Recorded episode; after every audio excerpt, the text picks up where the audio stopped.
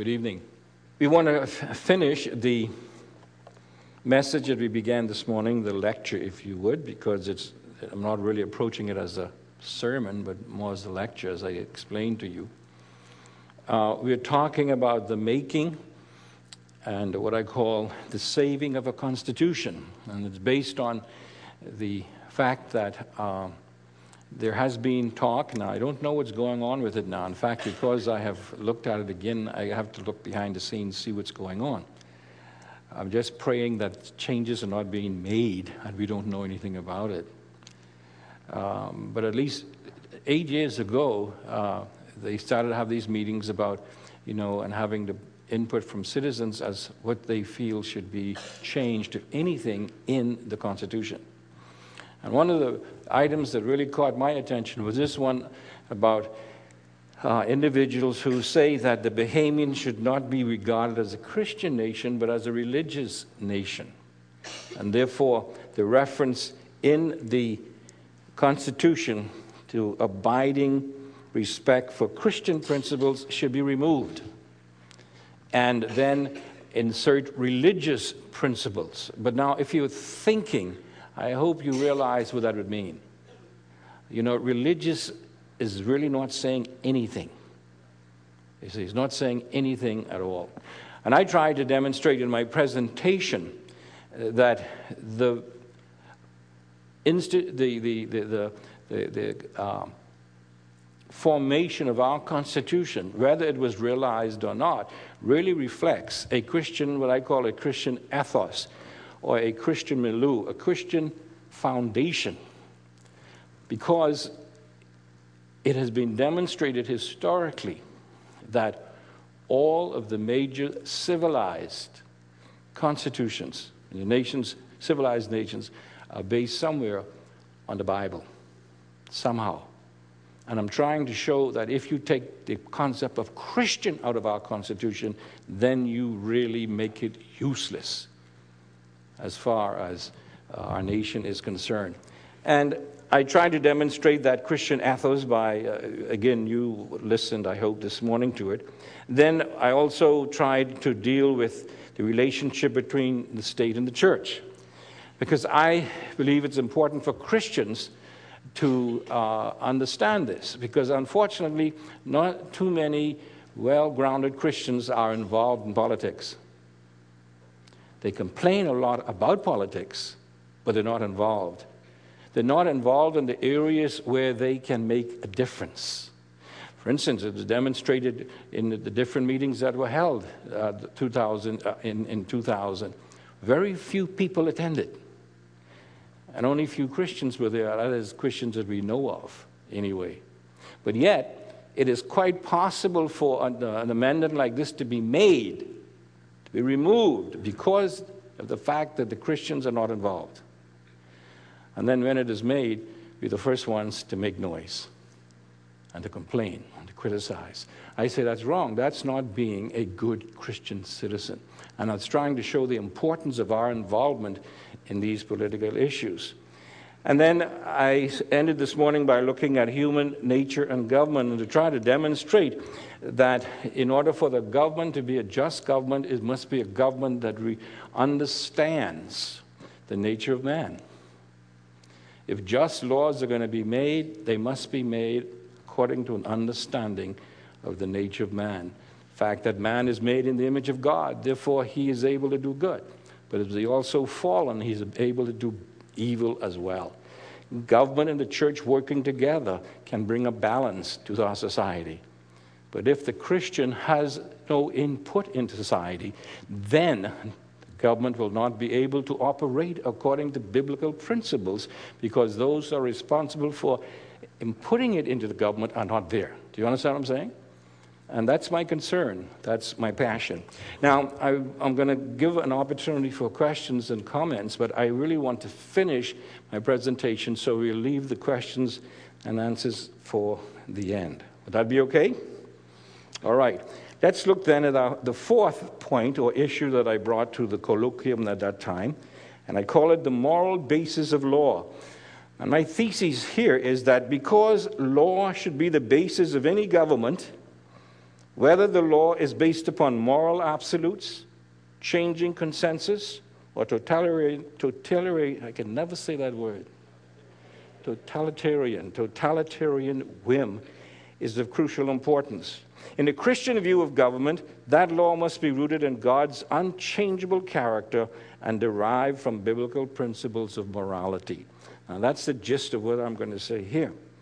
All political theorists would agree that the law should be the foundation of any government. This means, therefore, that whether law is based upon moral absolutes, changing consensus, or totalitarian whim, is of crucial importance. In this regard, it is important to note that until fairly recently in, his, in our history in the Western world, Western culture held to the notion that common law was founded upon God's revealed moral absolutes. That was a given for many centuries. As one legal scholar puts it, quote, there never has been a period in which common law did not recognize Christianity as laying at its foundation. End of quote. Christianity, not religion. That's the important issue. I put it to you, therefore, that we must not give up this foundation in any reform of our Constitution, now or at any other time in the future.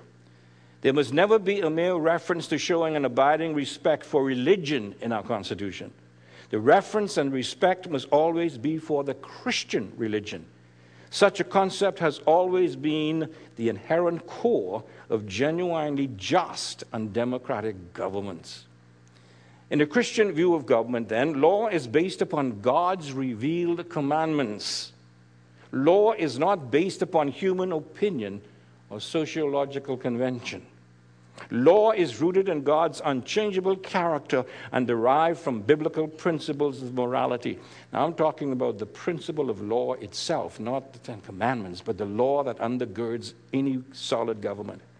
Such, such must remain or be placed in a constitution that is committed to respecting Christian values because Christianity is based upon biblical values or biblical revelation with the upsurge in humanism in the past century. Humanity is seen as the source of law. Now, remember, I get to back up and explained this. I was asked to approach it not only from a solid biblical perspective, but also from a philosophical perspective. That's why I have to join both of them together. So, some of you seem to think that this seems to be too intellectual. Well, it is intellectual, but I think it's biblical as well. So, with the upsurge in humanism in the past century, humanity is seen as the source of law. According to this philosophy, which is pronounced a religion by the Supreme Court in the United States not too long ago, law is merely the expression of the human mind or the human will. Since ethics and morality are man made, they say, so also is law. Humanist law is rooted in human opinion and therefore it is relative and arbitrary. It could change. Most of our US and European trained intellectuals who now dominate the most influential position of power and decision making in our Bahamian nation today was schooled under such humanistic philosophy.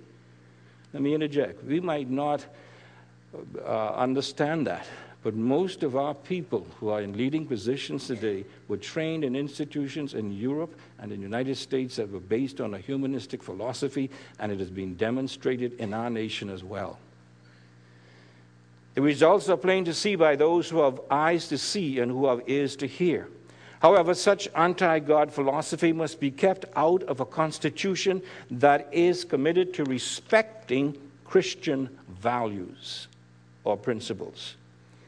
Two important figures in the history of law are Samuel Rutherford and William Blackstone. I spoke to Brian about this, and he said that's correct. So these individuals, especially Blackstone, uh, are revered in the area of law. These individuals, uh, for instance, Rutherford's Lex Rex, that's the name of his book, written in 1644, had a profound effect on British and American law. His treaties challenged the foundations of 17th century politics by proclaiming that law must be based upon the Bible. Law must be based upon the Bible rather than upon the word of any man. Now, this is a leading lawyer, man who was involved in lawmaking. And in fact, Brian says that most of our laws today go back, have reference to this man, Blackstone. But until that time, the king had been the law. Rutherford's book created a tremendous controversy because it attacked the idea of the divine right of kings. This doctrine had held that the king or the state ruled as God's appointed regent. Thus, the king's word had been law. Rutherford properly argued from passages such as Romans 13 that the king, as well as anyone else, was under God's law and not above it. Now, that means what he's saying here is that government, the state, is under God's law and not above it. Sir William Blackstone was an English jurist in the 18th century and is famous for his commentaries on the law of England, which embodied the tenets of Judeo Christian theism. According to Blackstone, the two foundations for law are nature and revelation through Scripture. Blackstone believed that the fear of the Lord was the beginning of wisdom, and thus taught that God was the source of all laws. Even such a well known humanist uh, noted, a well known humanist noted in his social contract that one needs someone outside the world system to provide a moral basis for law. I hope you're understanding what these men are saying. That is impossible for just law to be made by man himself. It must come from outside of man. He said, quote, it would take gods to give man true laws, end of quote. The Christian on this fellow who said this was not a Christian. The true God gives man's law, he said. A constitution committed to respecting Christian values, therefore, was, must recognize this fact and ensure that its laws reflect that understanding. So we're arguing that our constitution must always reflect the concept that the laws come in the final analysis from God and not from man. But unfortunately, much of our modern legal structure is now being influenced by relativism instead of by moral absolute revealed in Scripture. Relativism provides no secure basis for moral judgment. Relativism simply means that things, what you say today, could change tomorrow, depending upon circumstances. There are no firm moral absolutes upon which to build a secure legal foundation. This legal foundation has been further eroded by the relatively recent phenomenon of sociological law, and that's present today as well. In this view, law is based upon relative sociological standards. It depends upon what happens in our society and what is determined to be right or wrong by man.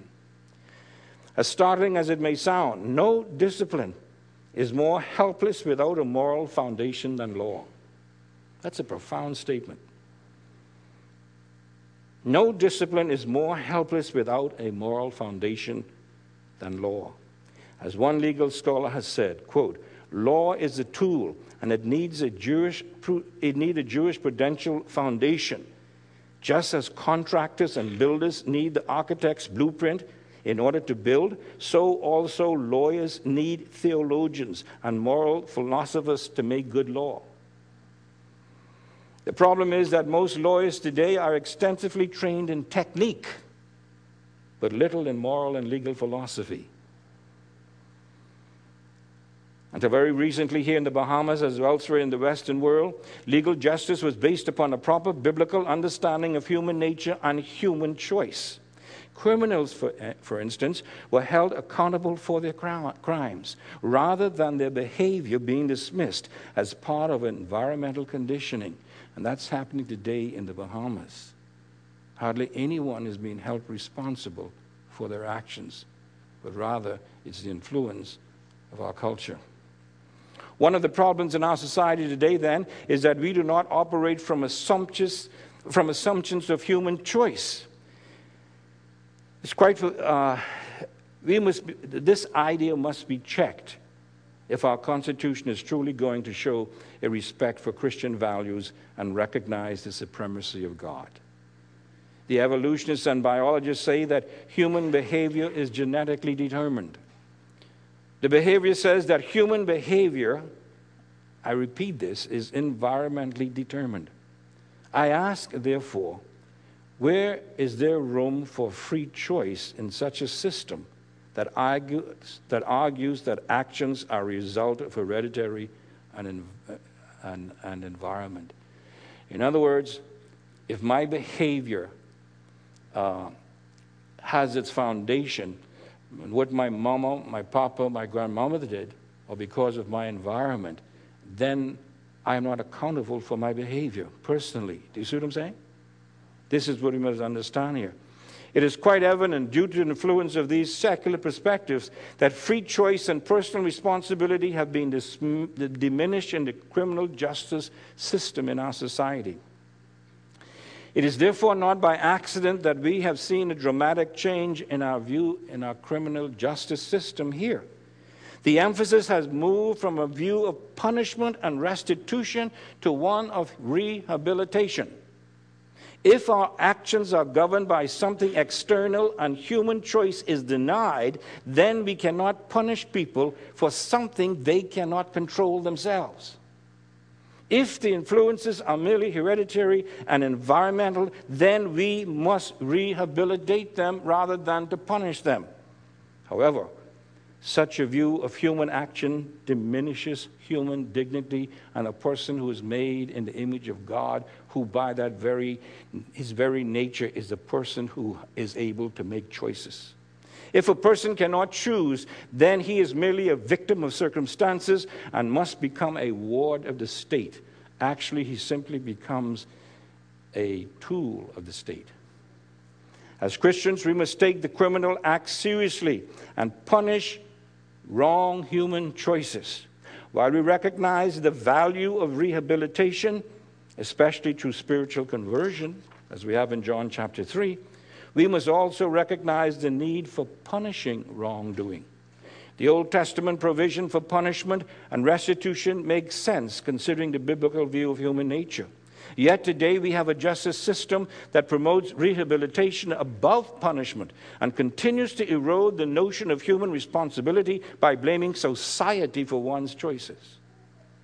This trend, I say, must be checked and checked immediately if we are to truly reflect our Constitution that states that the citizens of the Commonwealth of the Bahamas are to show an abiding respect for Christian values. Let's look now, finally, at the biblical purpose of government. And here's my thesis in this point. A biblical understanding of the purpose of government determines the nature of the church's involvement in politics and whether or not the Christian sees the state as an enemy or an ally, as an instrument of God or as an instrument of Satan.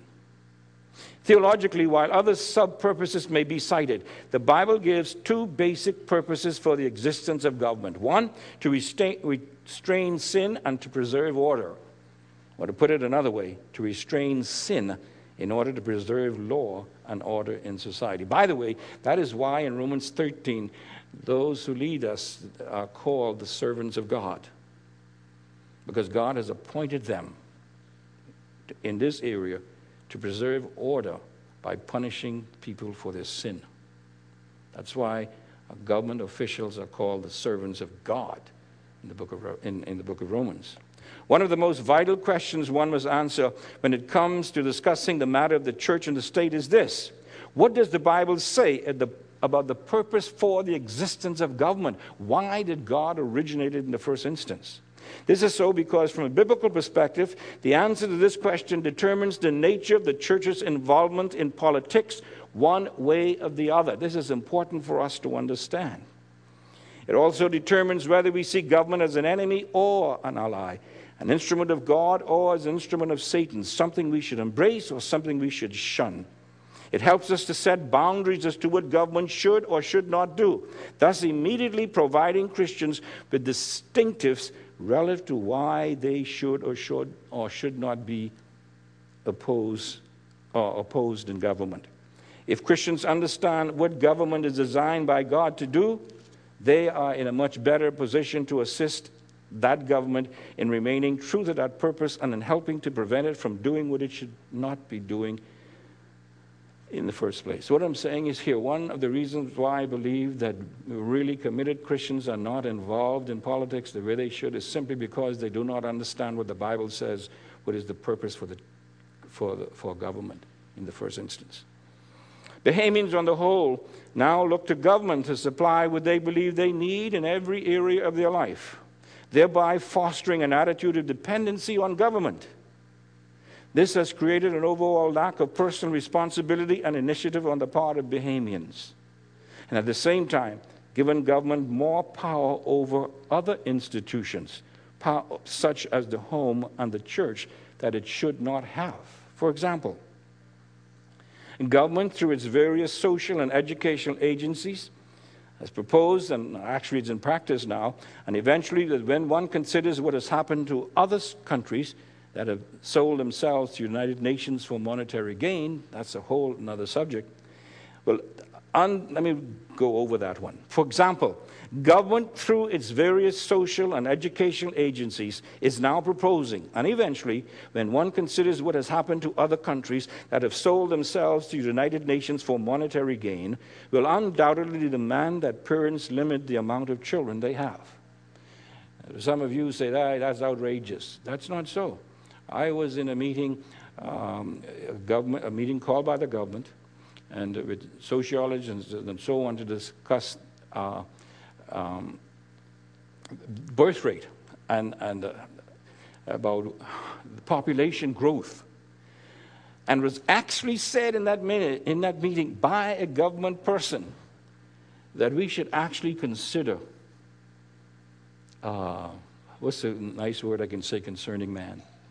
Doing an operation on men to avoid them from having children. That was actually stated in one of these meetings by a government official that it should come to a point because of overpopulation in the Bahamas that we should castrate men. You say that's extreme. You see, that's what we say now until it comes about. Now, so my question is this Is this what God intended for government to do? Or is this what we have allowed government to do because of our dereliction of personal responsibility and a lack of biblical information concerning government? Theologically, while other uh, sub-purposes uh, may be cited, the Bible gives two basic purposes for the existence of government, and that is to restrain sin and to preserve order. Or, as I said before, put it another way, to restrain sin in order to preserve law and order in society. This, in fact, is what God commands the Christian to pray for relative to government if the church is to accomplish its purpose without undue government opposition. Listen to the words of the Apostle Paul in 1 Timothy 2. I urge then, first of all, that requests, prayers, intercession, and thanksgiving be made for everyone, for kings and all those in authority, that we may live peaceful and quiet lives in all godliness and holiness. Do you see what this text is saying? if we want to live peaceful and quiet lives in all godliness and holiness, what should we be doing? Praying for those in power over us. What should we be praying for? This is good and pleases God our Savior, who wants all men to be saved and come to a knowledge of the truth. The implication is clear the church as an institution and Christians as individuals can best perform its divine mandate, and citizens can best live peaceful and quiet lives when government is doing its job of bringing about and preserving peaceful conditions in society. And the key to it is the prayer of believers. This passage then also clearly states the primary responsibility of the Christian toward those involved in government. They are to pray that politicians in office come to faith in Christ and do the job they're supposed to do as a government, and that is, of course, to preserve peace in the community so that citizens could live a safe, secure, and tranquil life. I say to you again, then, and I break away from my presentation here, that we've got to be careful how we blame those sinners out there for what is going on in our society today. According to this passage, we are just as much to blame if we do not pray for the salvation of those who rule over us. God's word is clear. We have to understand that. These purposes were initiated from the very moment God established human government in Genesis chapter 9, when he invested the new representative of the human race, Noah, the power to preserve order in society by restraining and punishing crime even to the point of capital punishment. Listen to his unchanging words in Genesis chapter 9. For your lifeblood, I will surely demand an accounting. I will demand an accounting from every animal and from each man also. I will demand an accounting for the life of his fellow man. Whoever sheds the blood of man, by man shall his blood be shed. For in the image of God has God made man. As for you, be fruitful and increase in number, multiply on the earth and increase upon it. Then God said to Noah and to his sons with him, I now establish my covenant with you and with your descendants after you, and with every living creature that was with you the birds, livestock, and all the wild animals, all those that came out of the ark with you, every living creature on earth. I establish my covenant with you. Never again will all life be cut off by the waters of a flood. Never again will there be a flood to destroy the earth. Now, most biblical scholars agree that this is a timeless mandate, unaffected by race, nation, or dispensation of time. It is applicable to all peoples everywhere for all time, for Bahamians today. Please note the underlying biblical facts stated here. God clearly designated that the purpose for government was the securing and preserving of peace and order in society from the very moment of the institution of government. In other words, capital punishment and human government were instituted at the same time. The power to punish is the supreme evidence of the divine authority of the government to exercise punishment to the person who breaks the law. Paul endorses this truth in Romans chapter 13. Listen to these words Everyone must submit himself to the governing authorities. Everyone. Christians as well. In fact, Paul is especially talking to Christians to submit ourselves to the governing authorities. And that doesn't say whether you are PLP, FNM, or any of the others. It's the government in power, not the individuals, but it is the principle of government, the institution. Everyone must submit himself to the governing authorities, for there is no authority except that which God Himself has established. The authorities that exist have been established by God. Consequently, he who rebels against government is rebelling against what God has instituted. And those who do so will bring judgment on themselves. Now, I want you to read that as a Christian citizen in the Bahamas. For rulers do no, for rulers hold no terror for those who do right, but for those who do wrong. See that? The government really is no threat, should be no threat for those who do right. Christian citizens, for instance, supposed to do right. No threat, but they should be a threat to the wrongdoers. Do you want to be free from fear of the one in authority, the policeman? Then do what is right and he will commend you. For he is God's servant. You see that? That is the same word that has to do with preachers. He is God's servant to do you good. But if you do wrong, be afraid. For he does not bear the sword for nothing. What is the sword? The power to execute judgment, to execute punishment for sin. He is God's servant. When? When he punishes sin. An agent of wrath. Notice this now. An agent of wrath. Whose wrath? Not the citizen's wrath, but the wrath of God. An agent of wrath to bring punishment on the wrongdoer. Therefore, it is necessary to submit to the authorities, not only because of possible punishment, but also because of conscience, in other words, towards God. This is also why you pay taxes. Yeah, you see, we're trying now here. Paul is trying to show that there's a certain deference to government that the Christian citizen must make. We should pay taxes. That shows that we accept that they are there by the authority of God. Now, taxes include, by the way, customs duty when you come into the airport. We laugh at that. We all laugh. But I believe that the most holiest Christian, professing to be, shows how unholy they are when they come to customs at the airport. I'm going to stay on that. because I know that's true. That's why I, I'm so glad I have my wife. You talk about my wife.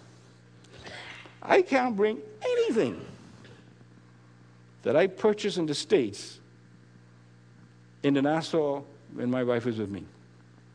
It could be clothes I wore, I bought two weeks ago, three weeks before coming back.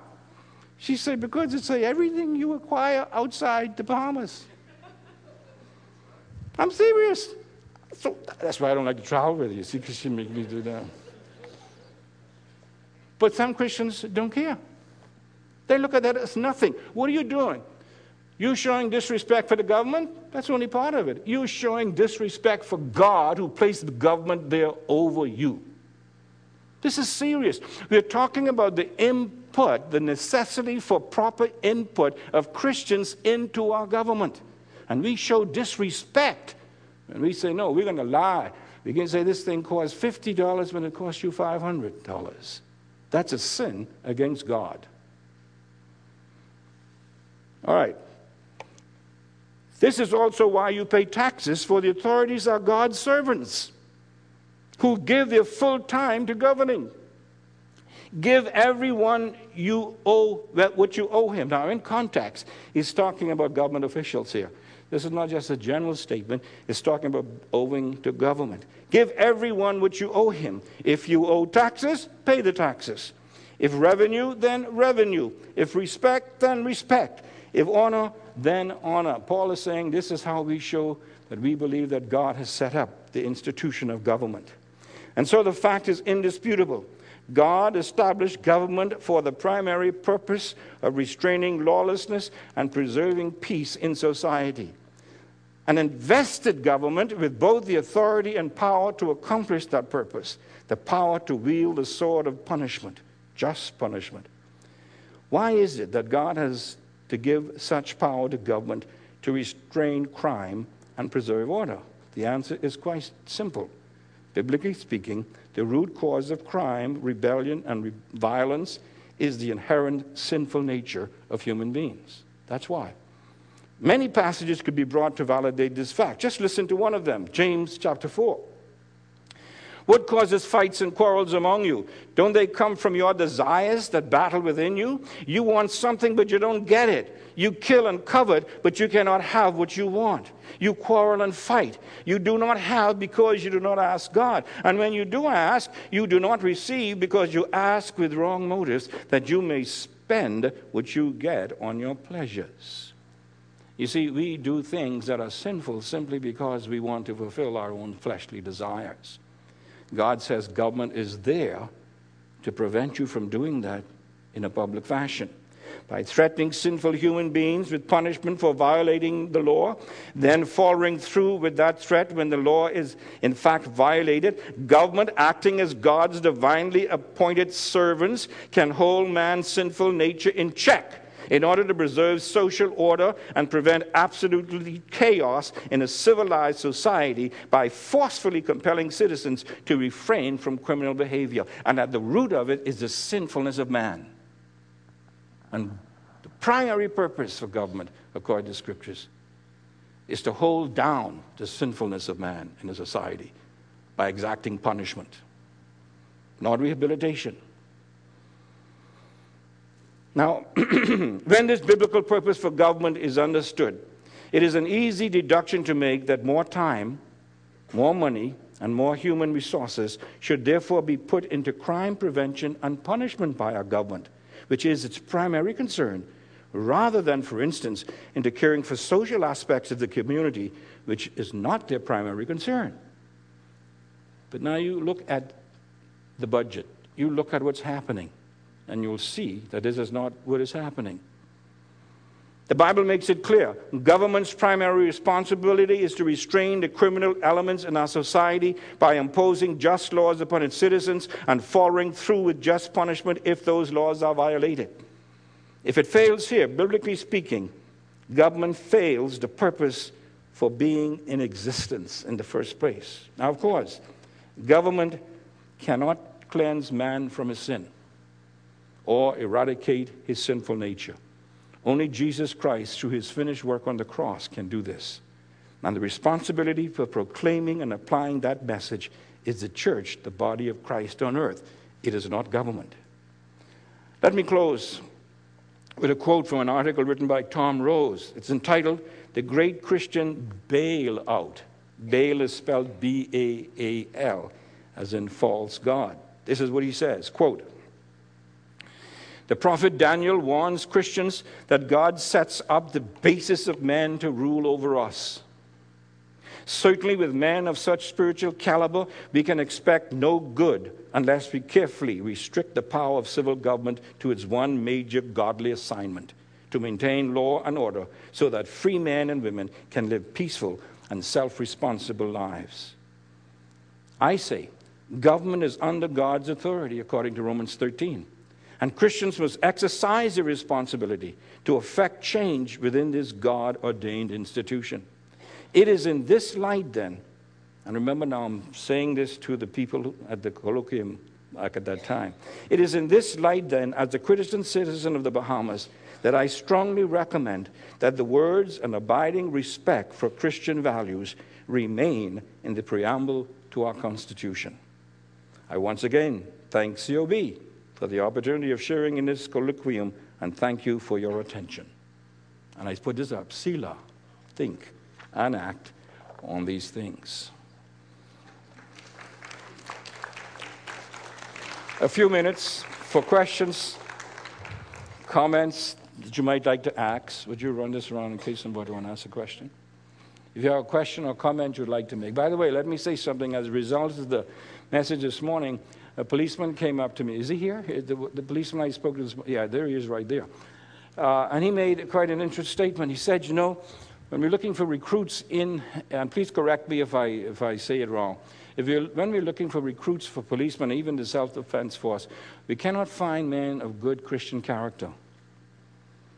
He says, because they are not volunteering. Isn't that what you told me? Now, why did he say that? He's saying that because if, because he even mentioned that even in the police force, you have policemen who steal and rob and do things like that. But if we have more Christians involved in that, then we won't see that happening. And see, that's the point I'm trying to make. That's the exact point I'm trying to make. If we as Christians are not involved in these kinds of issues, how in the world can we complain when things go wrong? When God has placed us here as salt of the earth to preserve and light of the world to lighten. It's important for us to be involved. The same issue here. I'm going to be checking further to see who you are in this because I don't want to wake up one day and I'm suddenly told that the Constitution has been changed, although I think you can't do it without a referendum. But anyway, I'm just trying to make a point. And uh, now that, that uh, passage or that, uh, that sentence has been removed out of our Constitution, we need to be involved. Quickly, then, any questions or comments? Uh, Pastor Lee, um, correct me if I'm wrong, please. Um, but I believe um, in the case of Israel, uh, God told them how to keep their constitution pure by how they interact with other nations, um, and when strangers come into their country, how they should take on the laws of the country and not bring their. That's right. Yeah. That's right. Uh, and I believe you partly answered my question already, but given the fact that today in the Bahamas, you have people of different culture, of different beliefs, faith, and, and in high position as well. How do you keep the Constitution pure, given that these people want to see a Constitution that reflects what they believe? Well, that's what I was trying to explain here. First of all, by showing the nature of government itself, the nature of man, and also by showing the importance of our input as Christians. This cannot be done unless it goes to the population for, for, for uh, uh, referendum for voting. It cannot be done, you see. But I'll bet you when it does, you'll find few Christians involved in it. In fact, when they have these meetings, you probably won't have any Christians even talking about it. In fact, this is going on for eight years now. I don't think I've seen anything even in the newspapers from a Christian talking about this. This is why I'm bringing this up today on our 35th anniversary of independence. Christians need to be involved if we are going to in any way going to prevent our nation from going the way of England, Canada, and now the United States of America. Christians have to be involved in a biblical sense, in a biblical way, not political. I think that's one of the big problems in the United States is they're trying to bring the kingdom in themselves. You cannot do that. But it's by each Christian being involved where they are in uh, the operations of, of government, of politics. We have to make an impact. We need more Christians, for instance, even in our schools now, when we come to our uh, parents and, and, and, children, parent, what do you call the councils, the uh, PTA. We need more Christians who are giving their voice as to what is going on as far as curriculum is concerned. You see, and all of these things, because that's where the problems start with what our children are being taught. And so, Christian parents are upset when the children bring home the book talking about two daddies and two mamas. But if they were listening to their children or attending the Parents Teachers Association meetings and so on, they could probably prevent it from happening in the first place. Dr. Sigdale talked about Europe and how Muslims have a 500 year plan. Right. And that if Christians were aware of the 500 year plan, there would be laws in place to prevent the head wrap, the way they dress, because that's a part of the witnessing how do we begin to practice what you're talking about?